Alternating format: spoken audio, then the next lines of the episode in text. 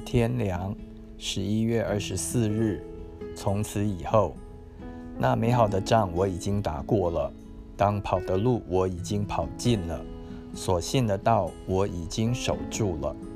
从此以后，有公义的冠冕为我存留，赐给凡爱慕他显现的人。提摩太后书第四章第八节。得救重生不过是我们新的开始，摆在面前的还有应当奋斗的目标。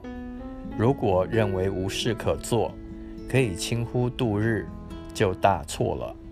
保罗在这里提到他人生的三个目标，生怕到时未能达到，直到最后将离世时，才感到可以宽恕，因为那美好的仗已经打过了。他虽然有软弱和失败，却不是一个失败者。他认识仇敌的凶恶，自己的无能。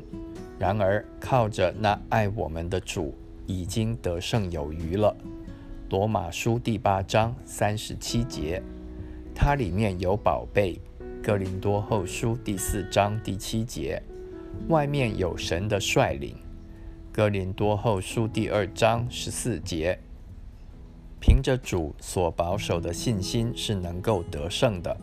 约翰一书第五章第四节：当跑的路已经跑尽了，路虽然艰难漫长，他却不灰心退后，也不是慢慢地走，乃是向着标杆直跑。腓利比书第三章十四节：因为摆在面前的奖赏和喜乐。荣耀和冠冕是值得他努力奔跑的。这条路，主和其他圣徒都跑过。希伯来书十二章一至二节，他愿意跑尽，得以欢乐见主。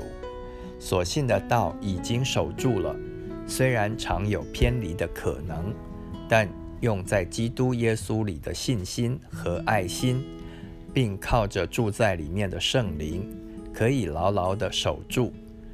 提摩太后书第一章十二、十三、四十一节，因为所信的主能保全所交托他的，直到那日。从此而不是彼此更早，才能有公义的冠冕存留。不过，凡爱慕主显现的人，也必都努力达到这些目标。所以也都能得到冠冕。